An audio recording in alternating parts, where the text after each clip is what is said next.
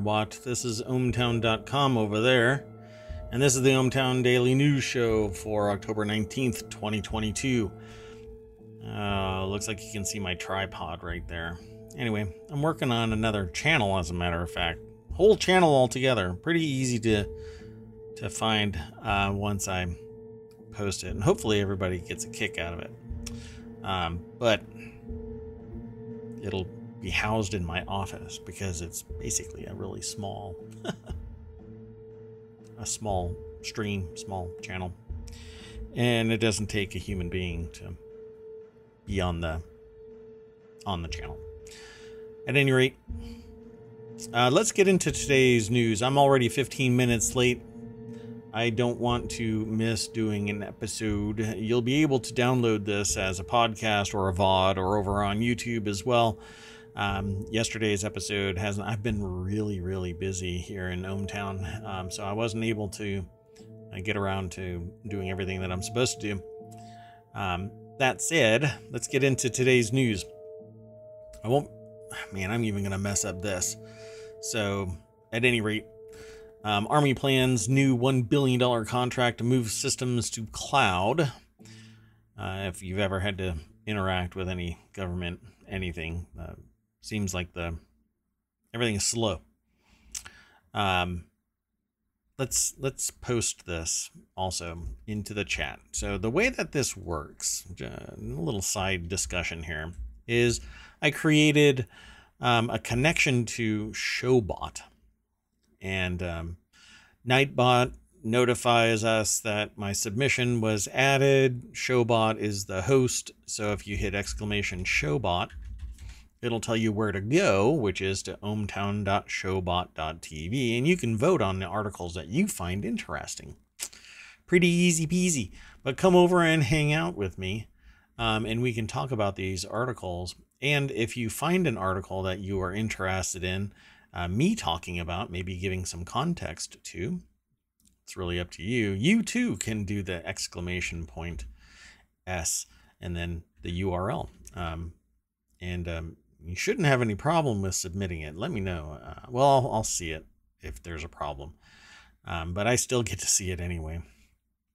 Anyway, um, let's get back to the news. The the article is over in the Far Weekly channel, which is about federal, well, government contracting. That's what Far Weekly is all about because I want to dispel some of the rumors and issues and a lot of complaints and maybe misunderstandings, misperceptions about what government contracting is. But we can talk about some of that government contracting. Uh, like this the forthcoming contract vehicle called the Enterprise Application Modernization and Migration uh, or EAMM, EAM, everybody in the government really loves their acronyms, um, is expected to be worth about $1 billion. And the Army hopes to make an award by the end of June 2023. Dr. Raj Iyer, the Army Chief Information Officer, told uh, reporters Tuesday the service intends to structure the agreement in an indefinite delivery, indefinite quantity contract with spots for multiple vendors. Now, this will probably end up going to Microsoft and Amazon and Google, um, mainly because they are the ones that have the, um, I don't know, chops, uh, past performance, uh, current performance of uh, a cloud service provider. This probably will not go to small companies, um, mainly because they have to sit on the fence of doing, well, let's just say they have to provide the security that's necessary um, to maintain the security of the army. Um, and and that's probably going to be one of the major indicators as to who is going to be able to provide these services. There aren't many companies that can provide that level of cloud security. We'll see. We'll see because all of this gets announced. It's all public information eventually but indefinite delivery indefinite quantity means that there's basically anytime anywhere anyone Um, although, well, there's some complexity here because indefinite delivery is kind of spooky. Um, you have to deliver in the contract year, so um, otherwise you might end up with Anti-Deficiency Act issues. Um, right now, there's not a single contract they can go to, so they're doing a lot of shopping through multiple contracting centers to find the right vehicle. And it takes them nine months before they actually get on contract, he said. And if you wait, if you have to wait nine months, you're likely now in a new fiscal year and you don't have the money anymore. So we'll see how fast they can award. Um, usually, sole source kind of thing. Um, and then it goes right to them because they've already determined that that per that organization that company can provide the services necessary to fulfill the contract i guess we'll have to wait and see upwards of nine months so this is over at Federal News Network. Jared Serbu is the author of this article. Um, this is pretty neat. They say it's a four minute read. I wonder what service provides that assessment. I'll have to take a look into this. This is more than one website that does this kind of thing. I think it's pretty neat. Um, if you don't want to go through all of this thing, it says last year the Army did uh, just that, which is Eiler said uh, it's simply not feasible or cost effective to find new homes for all of those um, systems and applications, so some will have to be killed off. Last year, the Army did just that with 66 separate systems, including two large enterprise resource planning systems. In 2023, the service aims to sunset another 103. The final decision on what to keep and what to kill are made by the Army Base, uh, sorry, Army Business Council, co-chaired by Eyler and Gabe Camarillo, or Camarillo, the Undersecretary of uh, the Army. Um, and a lot of this comes because it's a patchwork of systems that are designed by multiple contractors, something that um, has happened year after year. Somebody with, you know, a better widget comes along, or somebody says, hey, let's go farm this out. And it exists for five years um, as something that's go to because somebody was contracted to create this product um, and it's patched into the system and everybody starts training on it and everybody starts using it and then five years later uh, another contract comes along that has to uh, do more patchwork and then well now it's too old and it gets used but not to its full extent so they create another application and that adds on to that other application and it just becomes a nightmare. Um, and I can get into all of this in some other way um, down the line when the Far Weekly channel gets a little bit more um, produced and I start talking specifically about government contracting. But there's a serious limit on government. They can't just go reaching out and grab somebody um, who's advertising this, that, or the other. They have to publicly request that somebody make a bid for a particular contract and so their hands are tied. They and if everybody eh, says, "Well, for this particular product, we're going to charge you 7 digits," and all 10 random people who made a bid all sit around that $1 million mark, guess what the competitive range is? It's $1 million. And everybody has a, a chance at that $1 million and the government can't well that's what i was about to say isn't necessarily true the government can tell all of the contractors sorry a million bucks you're out of your mind but they don't have to capitulate and say okay well we'll only charge you 500000 no if they all say no screw you i'm going to charge you a million dollars guess what the government has to pay? They either don't get the contract filled and they terminate for convenience if a contract is put out there or if they they say well we're not just going to award it we're going to cancel that contract offer altogether guess what?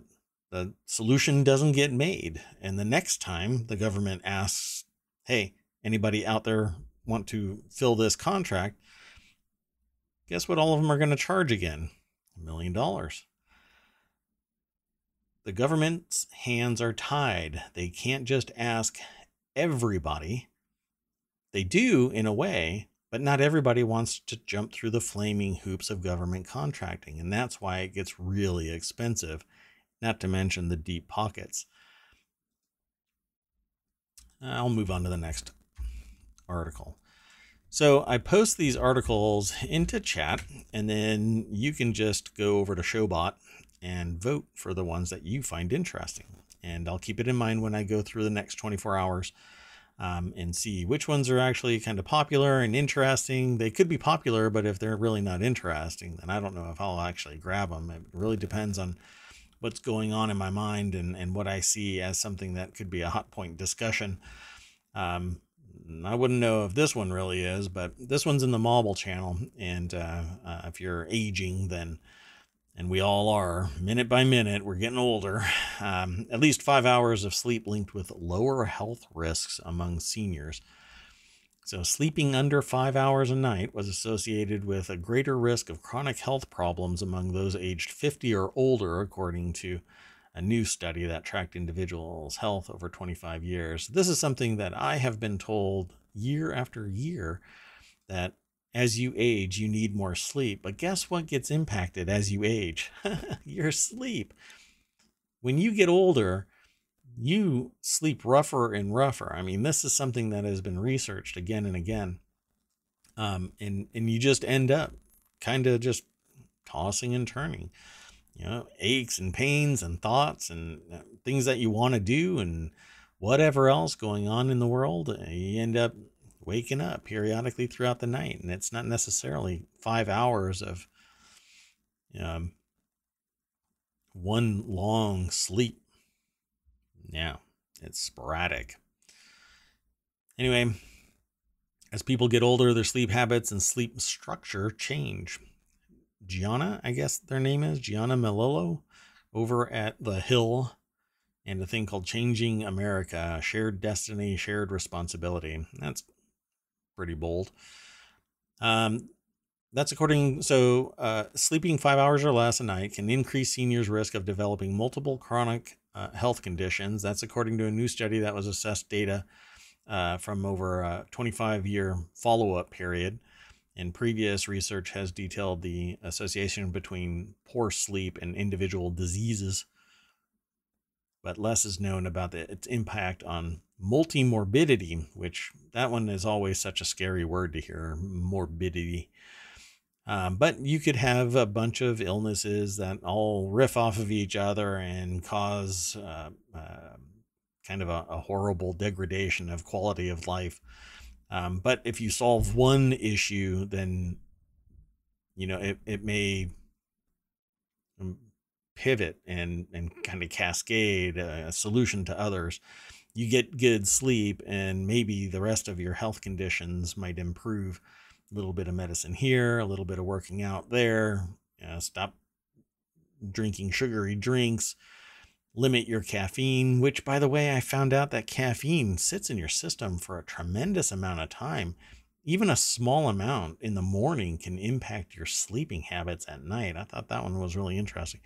I had been told by someone pretty close to me that, um, and by close to me, I mean my wife, um, that, uh, and by close to me, I mean right over there. Anyway, um, so I was told, you know, I have a little bit of coffee and I am up all night.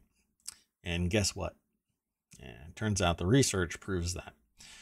Um, individuals aged 50 years or, uh, oh, sorry, 50 years old who got five hours or less of sleep each night had a 20% increased risk of being diagnosed with a chronic disease.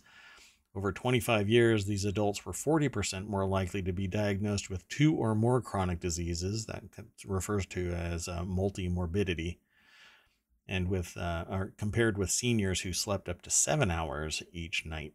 Well, I'm not a cat, and I only sleep about two hours a night. So, I don't know. Maybe I'm completely screwed right now. I guess we'll see. Uh, diseases included cancer, diabetes, coronary heart disease, and chronic obstructive pulmonary disease, among others. For those with existing chronic condition, sleeping longer was linked with a 35% higher risk of developing another condition. Interesting.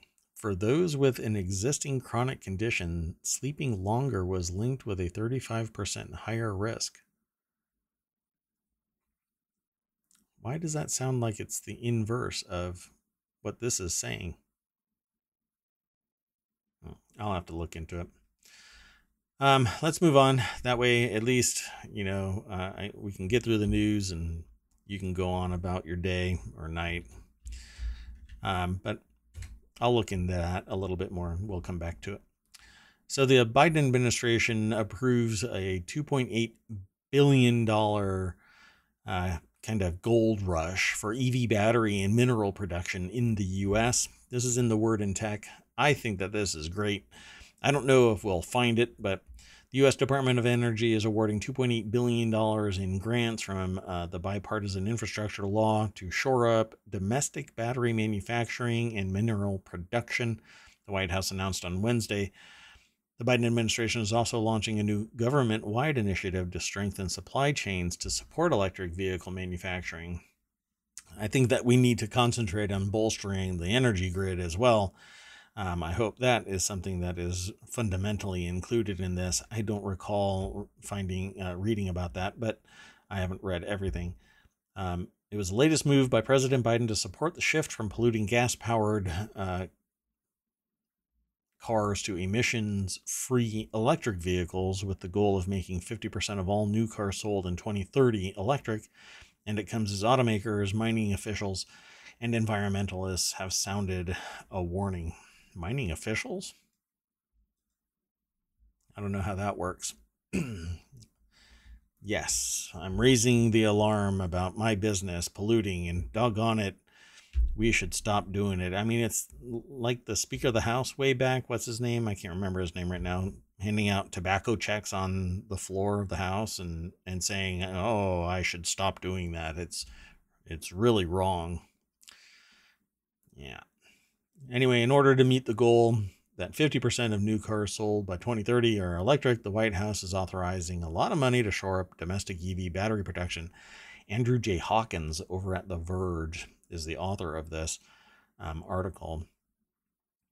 So let's see if there's something else in here that might be interesting. The DOE grants will go to 20 manufacturing and processing companies for projects across 12 states. That's pretty limited. According to the White House, those projects will support the production of enough lithium, graphite, and nickel to supply millions of new vehicle batteries annually. I hope so. Lithium is pretty much a big problem. See, now my problem is really in the macro sense of this. If you use the resources that are domestic, then they are no longer there. if there is an emergency, like, I don't know, a global or near global war breaks out. Will that actually happen? I don't know. Let's find out how many sociopaths are running countries right now.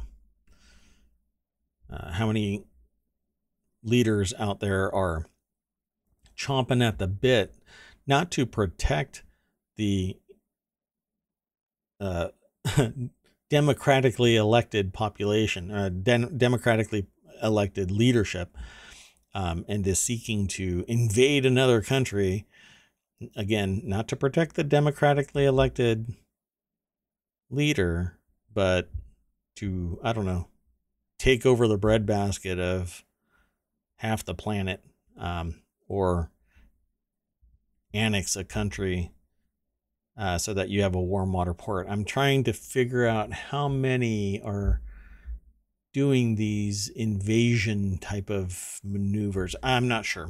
Um, we'll have to do a vote. Maybe we can do a vote. I don't have mods, so I'd have to do the vote, and it takes a long time. So maybe another day. Um, let's hear it in chat um, or somewhere in the in a message. You can tell me how many psychopaths are running countries. Anyway, in addition, the money will be used to fund the construction of the first large scale commercial lithium electrolyte salt production uh, facility in the U.S. Again, we use all of the domestic resources without uh, instead of paying other countries to give us theirs and we will never have it anymore we'll use it all and then we'll be screwed long term. Just just to drive home the point, the United States can largely just kind of pull a Madagascar and and just lock us down and we could pretty much survive on everything short of buying some cheap widget from somewhere else. We could pretty much survive on our own. But we don't because that's not the brightest thing to do. You know, be xenophobic. Um anyway, the DOE is also providing funding for an electrode binder facility and creating the first commercial scale domestic silicon oxide uh, production facility uh, to supply anode materials for an estimated 600,000 EV batteries annually. So, but for how long? It says annually, but for how long? This would we would go through this EV battery thing pretty darn quick um, particularly if these EV batteries get 300 miles plus in range and um, don't have this kind of whichever way the wind blows type of efficiency when it comes to cold weather and heat. Uh, that heat and cold weather impact the performance of batteries. Um, so, heat even more so than cold. Um, but at any rate, I guess we'll see. Wow, gosh, you know, The Verge, your auto load when you get close to the bottom of a page drives me nuts. Okay, well, let's go on to the next article. Uh, this next article is in the Hatch Ideas channel. A live snake appeared in the business class section of a United Airlines jet, terrifying passengers and eliciting people to say, I'm tired of these MF- MFing snakes on this MFing United Airlines jet. Um, it was said so many times that the pilot turned the plane around and landed. Uh, United Airlines passenger spotted a snake in business class after the plane landed in Newark, per reports. Some passengers shrieked and raised their legs when the snake made an appearance, and all of them explain, exclaimed, pardon me, all of them exclaimed, What are you doing in business class? Get in the back. It was unclear how the snake ended up on the United flight. Oh, it it turned out to be DeSantis. Oh, I'm sorry. I I totally got all of that wrong. Here, let let's just go on to the source. Um, Kate Duffy from BusinessInsider.com is the author of this article. And um, if that was the snake, it's kind of a tiny little snake. Um, was it? Oh, it's a garter snake. Oh my gosh. Come on. This is what.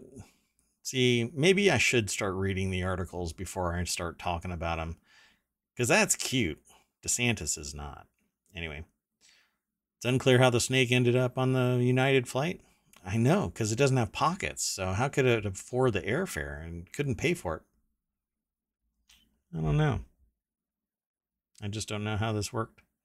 The reptile was identified as a garter snake, the Port Authority said. Garter snakes, also known as grass snakes, are typically up to 66 centimeters long, non venomous, and not dangerous to humans, according to Florida Museum of Natural History. They reached out to a subject matter expert for that, I'm sure. Thankfully, they are different. They are different from the snakes in the 2006 movie "Snakes on a Plane," starring Samuel L. Jackson. I'm gonna move on. I'm spending way too much time on this. Um, this next article is in the Hatch Ideas channel, and it says here uh, Bitcoin maintains $19,000 level, and IRS considers tax rule change to include NFTs, according to CNBC Crypto World. Um, CNBC Crypto World features the latest news and daily trading updates in the digital currency market. Now, this is a good segue for me because right now the stock market for today went down meh, 100 off of uh, Dow Jones, S&P 500 down 25, Nasdaq down 92. Um, and Bitcoin, it trades pretty much all the time, and it's at 19,182 19,182. So I round up the 183. Uh, but it's down 147 bucks uh, today. Um, for the month, it's down close to 400. For half the year, it's down $22,350. And uh, down for the year, 28,550. Actually, year to date. So for the full year, it's down $45,117. So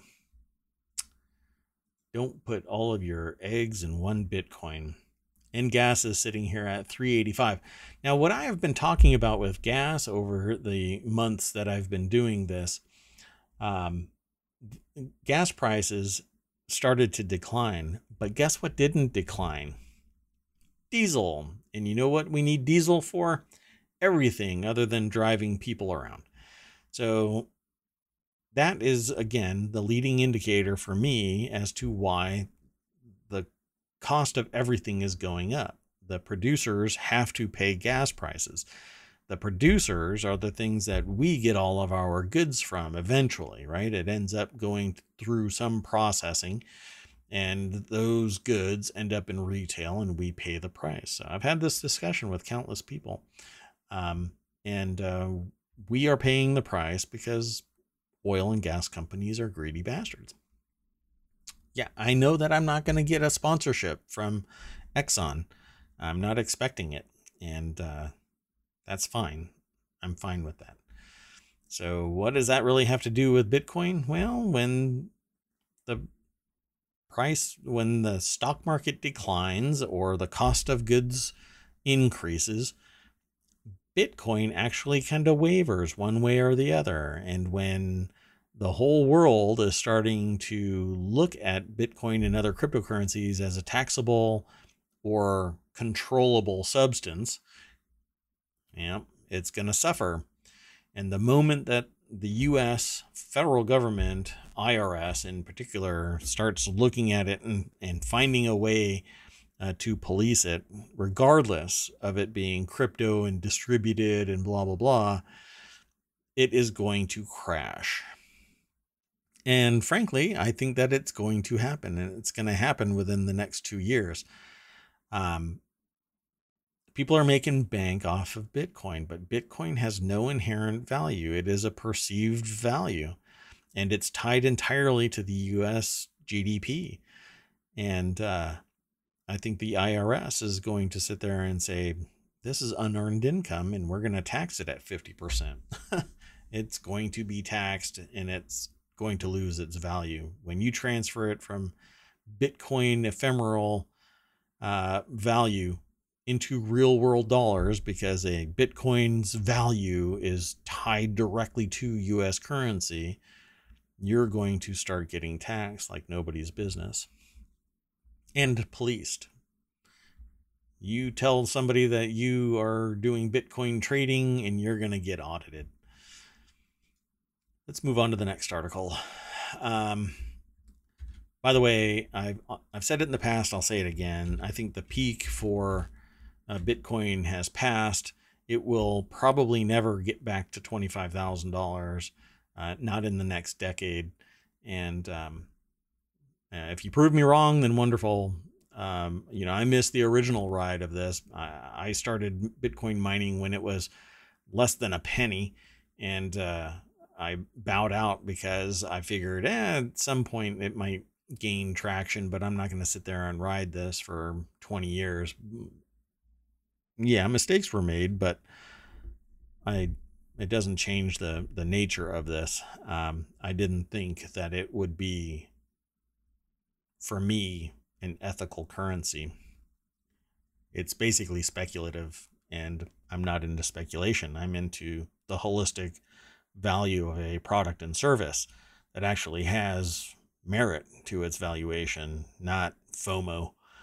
Um, but that's me. That's just me. I know there's a lot of millionaires out there that are built off of fear of missing out and everybody scrambling to get the next great thing. Uh, anyway, uh, the next article is uh, Intel's Thunderbolt 5 has twice the speed of Thunderbolt 4. This is in the Smack Talk channel. Intel has previewed an early prototype for its next generation Thunderbolt, showcasing faster speeds and improved external display uh, support. The next generation Thunderbolt will deliver 80 gigabits per second of bidirectional bandwidth, double that of Thunderbolt 4. The increased speed would be beneficial for transferring large files from one device uh, to the next. If you connect that to a Pico and it can actually handle data at Thunderbolt speeds, VR would be spectacular. Anyway, uh, Intel says that it will be that it will dynamically enable up to 120 gigabits of bandwidth for external displays, which is three times higher than that of its predecessor. It doesn't need to travel backwards, so it doesn't need to be bidirectional um, for a TV, well, for a display. Um, this will allow for 8K HDR displays with lower latency, ideal for creative professionals and gaming enthusiasts. Thank you. I can't wait for the next generation of VR headset. Hopefully, my Pico is on the way. Hey, uh, the reseller that I bought it from, um, could you tell me if it's actually sitting on the shelf waiting to get shipped at least? Uh, I mean, it's been a whole day since it was announced. And I'm twitching over here already. I, twitching as in the yeah, jerky motion, not twitching. I am twitching on twitch.tv as well. Never mind. Anyway, Amber Neely is the author of this um, article over at appleinsider.com. And um, I'm going to kind of post, I'm, I'm going to state their little brag flex here. Intel has always been the industry pioneer and leader for wired connectivity solutions, and Thunderbolt is now the mainstream port on mobile PCs and integrated into three generations of Intel mobile CPUs. We're very excited to lead the industry forward with the next generation of Thunderbolt built on the USB 4 V2 specification. Advanced to this next generation by Intel and other USB promoter group members. This is uh, Intel's general manager of client connectivity, Jason Ziller, who said that statement. Look, I hate cables, but one cable to rule them all, yeah, I can dig that. I can I can cope with that. Right now, if you were to look behind everything that's in front of me, it is just a, a waterfall of cables. And I would love to just daisy chain one USB C cable to all of the monitors that I have. In fact, I'd rather just use VR. Um, but then when you're looking at me from the camera, all you would see is my VR headset. Anyway, I really don't like monitors. I really don't like cables. I don't like any of this stuff. I I want I want it to be nothing when I take off my glasses. I want it to be nothing, not just a blurry mess. Now the glasses are on and I can see again. At any rate, in addition to increased speeds, Next Gen Thunderbolt provides support for newly released DisplayPort 2.1, which is two uh, times the PCI Express data throughput and is backward compatible with previous versions of Thunderbolt, USB, and DisplayPort. Beautiful. Backward compatibility is um, something that I thoroughly enjoy because then I can move forward, but not necessarily immediately have to spend thousands of dollars on new equipment. Um, let's go on to the next article. So, this next article is Help, I'm obsessed with this skeleton cauldron candle. I have not seen this, but I was just kind of enthralled with the title of this. Uh, this person says when their sister got engaged, their dad asked them, "What about you? Are you are are there any uh, guys that you like?" And they said that something along the lines of, "Yeah, there are a lot of guys that they like. But what I should have said was, yes, but no one compares to him. The skeleton in a cauldron jacuzzi candle from Amazon. Yes, I just said all that. Okay, that's fascinating. So he is grace, he is sex. Most of all, this spooky skeleton candle is the love of my life, says Mary Frances Frankie Knapp from New York. Uh, this is from Vice.com, Rec Room Shopping by Vice. they just like to throw titles together, I think. Anyway, it's a skeleton cauldron candle, and uh, the candle is burning, and there is a a skeleton sitting in a wax cauldron. And I guess when it warms up, I wonder if he slowly melts away too. Um, and this is such a quirky, wonky story to tell just to get that joke out that they dig this candle. Anyway, it is reasonable to expect that a candle should burn, but this one goes above and beyond with its cauldron set up, burning with the hellfire passion of a thousand Satans. Okay, I said that too. That's what they said. I'm just repeating a little bit of their article. I don't read the whole thing. Anyway, he's starting to get so popular that folks have even started making DIY versions on TikTok and Instagram. Yep. That's how it works. the moment somebody comes up with something cool and it's $23 at Amazon, somebody else will start creating it and they'll be selling it for 15. Yeah. You can't protect an idea, by the way, folks. Not even through litigation. Let's move on to the next article. There really isn't much to that last one. But it's cool. Go get the candle if you can. AI is changing scientists' understanding of language learning and raising questions about innate grammar. This is in the word in tech. Unlike the carefully scripted dialogue found in most books and movies, the language of everyday interaction tends to be messy and incomplete, full of false starts, interruptions, and people talking over each other. Yep, that's how I actually construct my emails. Uh, from casual conversations between friends to bickering between siblings to formal discussion in a boardroom, authentic conversation is chaotic. It seems miraculous that anyone can learn language at all given the haphazard nature of the linguistic experience. See, but that's not true. I mean, we actually teach language by uh, kind of staccato construction. You say this, you say this, you say this, you translate it into this language and you put your own idiomatic whatevers into it. Um, it's very specific. You learn the words, you learn the phrasing, the syntax. It, it, it's not as broken up as what that just said. Not until you are fluent in it does it become kind of crazy in how people talk.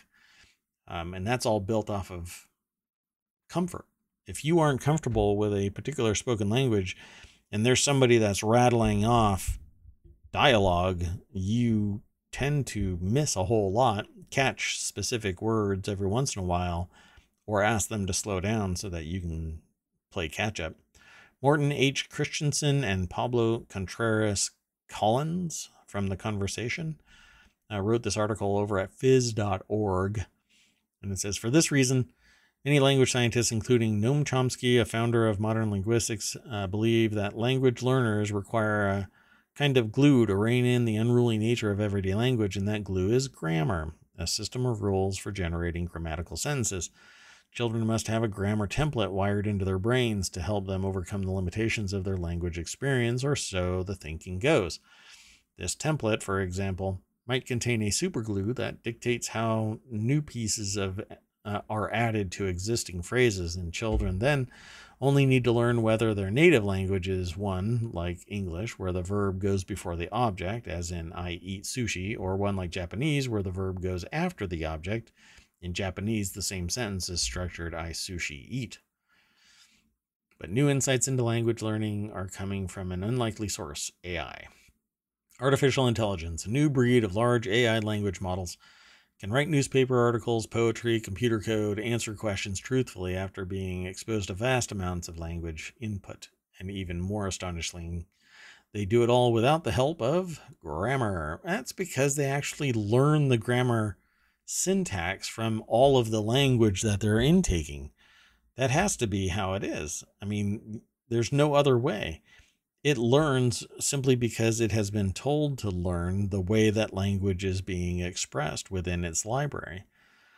Even if their choice of words is sometimes strange, nonsensical, or contains racist, sexist, and other harmful biases. By the way, the reason why I say all of that is because it's actually in the article and it they have a reason to do that because they're linking it to some other article about Twitter, um, or it's on Twitter and it's an open mind tweet, which is a I think it's a um, artificial intelligence that was modified by people sending it messages on Twitter. Anyway, one thing is very clear the overwhelming majority of the output of these AI language models is grammatically correct, and yet there is no grammar templates or rules hardwired into them. No, that's not true. They're hardwired in by the very input of the data. If we were to take uh, Japanese translated into English with its grammar, then the output of these AIs would be the same translated Japanese into English. Ta-da! Uh, that it has to be. It just has to be that way. They learn from what they are being fed, so they are grammatically correct, or arguably borderline grammatically correct, because they are fed grammatically correct content. Uh, again, if you feed them information, they spit back it out that information without truly knowing what it means. They just know that that's the answer. That's what needs to be said because they've been trained to. They don't know, like a human being knows what a word means, even from context clues, even from uh, actually even tertiary things, meanings to it. You know, if you say that you're hungry, hungry doesn't necessarily mean exactly what it means. It means I want to go and get some food and I'm really craving this food and it makes me feel like this and all kinds of other context to what that word means. I'm hungry or hungry, I should say. But a an AI doesn't know that. It has no emotion. It has no feelings. It just exhibits it, that response. It it executes a string from its programming. So you train it to speak a certain way and it will spit back out everything that you've trained it on in that certain way. So this article goes a lot deeper than what I am talking about, uh, saying the similarity of uh, with human language doesn't stop here. However, research published in Nature Neuroscience demonstrated that these artificial deep learning networks seem to use the same computational principles as the human brain. The research group, led by neuroscientist Har- uh, Uri Hasson, first compared how well GPT 2, a little brother of GPT 3, and humans could predict the next word in a story taken from the podcast This American Life. People with the AI, or people and the AI, predicted the exact same word nearly 50% of the time. That's because the AI is trained on the human. It's not trained on a vacuum. It's trained off of what the human would say and do. The researchers recorded volunteers' brain activity while listening to the story. The best explanation for the patterns of activation they observed was that people's brains, like GPT 2, were not just using the preceding one or two words when making predictions, but relied on the accumulated context of up to 100 previous words. I don't know how they're extracting that from neurons firing in a brain, but okay. Altogether, the authors conclude our findings of spontaneous predictive neural signals as participants listen to natural speech suggest that active prediction may underlie a human's lifelong learning, uh, language learning. That's a, okay. I love science, but I guess the objective here is to scientifically state what a lot of people seem to know, but apparently you're not allowed to say you know it unless it's scientifically proven and you've read it in a journal. Let's move on to the next article. uh, the next article, is in the Hatch Ideas channel. Uh, Tesla sales climb but miss expectations. That's because Tesla is wildly out of line with what it should be valued at. That's okay. One second, please.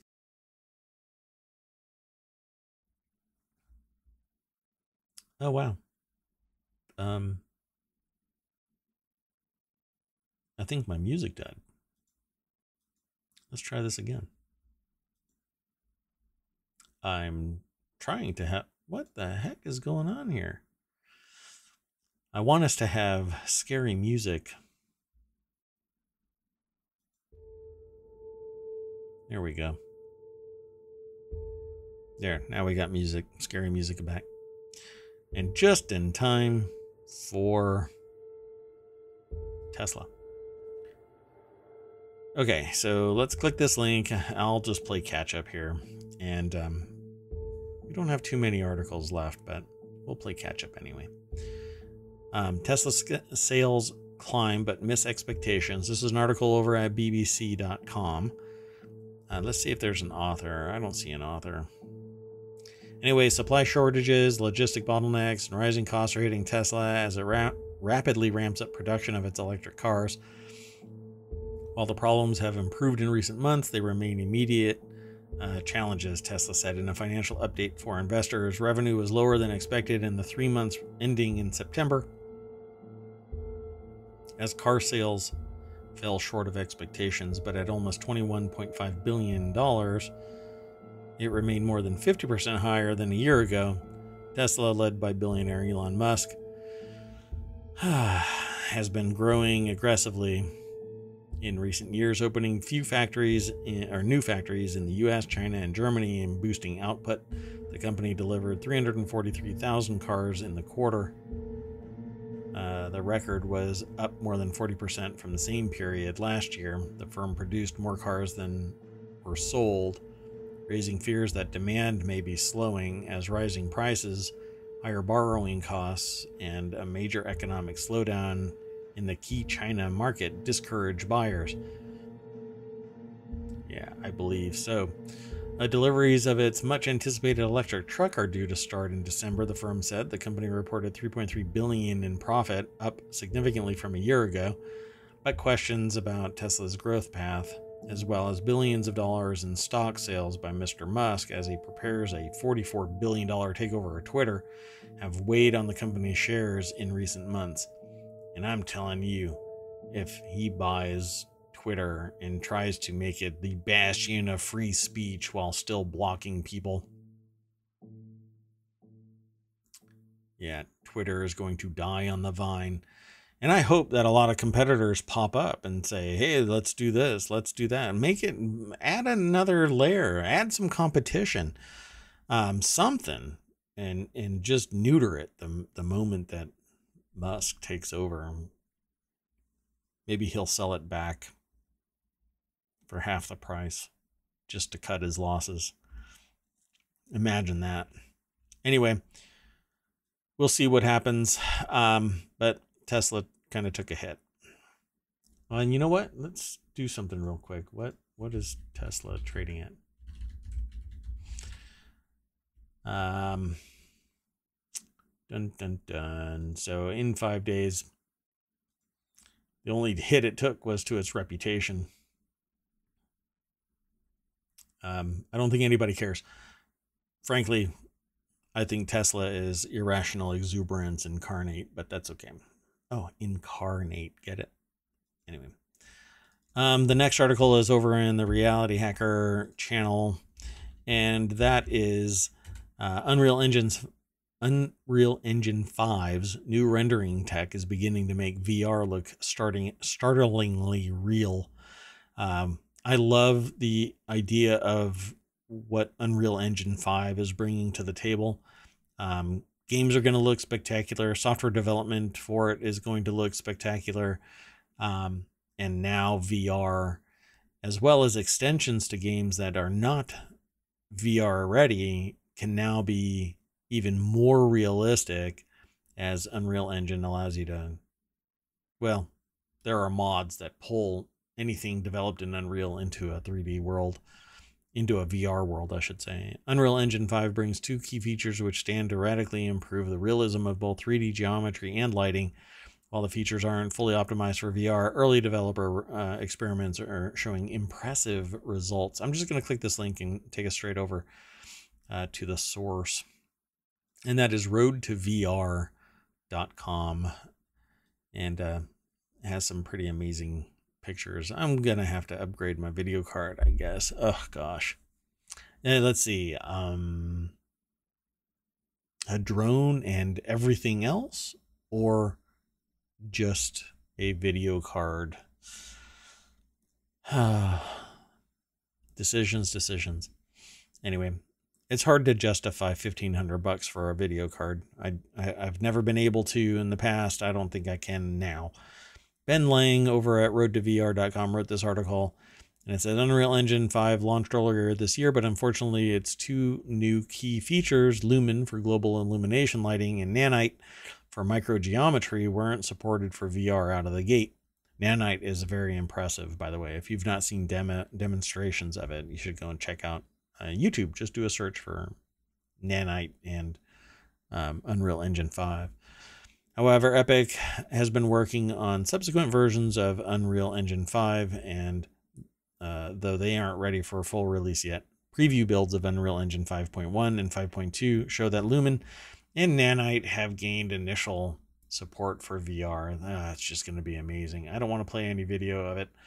Um, I'm going to uh, wait for a more uh, public release.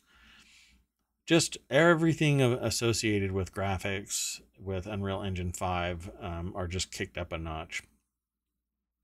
So um, go over to Road to VR and uh, subscribe to them. Just just follow them uh, whatever they're talking about, that's pretty much the go-to. They they do some really cool articles and, and talking about the hardware and stuff like that. So I'm gonna do this last article um, and get out of here. And if you want to see me tomorrow and we can talk about all of this kind of stuff and others, the last 24 hours of news, I am going to be readily available uh, tomorrow at 6 p.m. Uh, Judge, this article, uh, it's only this one little title. I don't have everything else. Um, judge is removed after she is accused of presiding in a matter. Sorry, this is a quote, so it, it made me stumble. Judge is removed after she is accused of presiding, quote, in a manner befitting a game show host. Rather arbitrary and capricious. Uh, Deborah Cassens Weiss, who does this great article writing um, is the writer for this uh, ABAjournal.com article. And uh, like always, I don't read the whole thing. Judge Pinky Suzanne Carr apparently is the, the subject of this. The Ohio Supreme Court suspended a Cleveland municipal judge after hearing a panel concluded that she, quote, ruled her courtroom in a reckless and cavalier manner, that's arbitrary and capricious in some way, uh, and conducted business in a manner befitting a game show host. In an October 18th opinion, the Ohio Supreme Court uh, indefinitely suspended Judge Pinky Suzanne Carr from the practice of law and immediately removed her from judicial office without pay. She must remain off the bench during her practice suspension. Carr has been a Cleveland municipal, municipal judge since January 2011. Apparently, after 10 years, you just kind of phone it in. Before that, she was an assistant prosecuting attorney for Cuyahoga, I guess, Cuyahoga County, Ohio. Um, and the Ohio Supreme Court said Carr had used holidays and birthdays as reasons to waive court fines and costs, had issued warrants for the arrest of defendants for missing hearings that she never told them about, had ignored an order to reschedule cases because of COVID 19, and had worn inappropriate outfits to court that included spandex shorts and t shirts with slogans. Uh, do you wear robes? You probably wouldn't see any of that. The Ohio Supreme Court said Carr's ethical misconduct fell into these categories issuing warrants and making false statements, engaged in ex parte communications, improper pre- plea, garden, plea gardens, plea bargaining, and arbitrary deposi- uh, dispositions in 34 cases. 34 cases improperly using warrants and bonds to compel payment of fines and costs. Wow, she's like a bounty hunter. Lack of decorum and dignity consistent with judicial office. Yeah. Abusing contempt power and failing to recuse. Carr later admitted that she abused her discretion by charging a defendant with contempt for rolling her eyes in court and cursing in the lockup. She also admitted that she acted in a rude and discourteous manner and instigated the incident that led to her led her to cite the defendant for contempt a second time. She did not recuse herself from the contempt case. wow. You're hitting it out of the park there, Carr. Congratulations. Um, Anyway, that is the last article for today. Again, this is the ohmTown Daily News Show for October 19th, 2022. I will see you tomorrow. Maybe if you hear if you you hear my voice and you show up over at uh, man, twitch.tv slash ohmTown, or you go to ohmtown.com um, and read all the articles, make a post, become a citizen, go over to YouTube, watch one of those uh, follow me there. I really don't have many followers over there. Um, I mostly hang out on on Twitch. That's kind of my bag. I'm really interested in the in in Twitch. Um, so if you are here, thank you very much for lurking, and I'll see you tomorrow. Bye bye.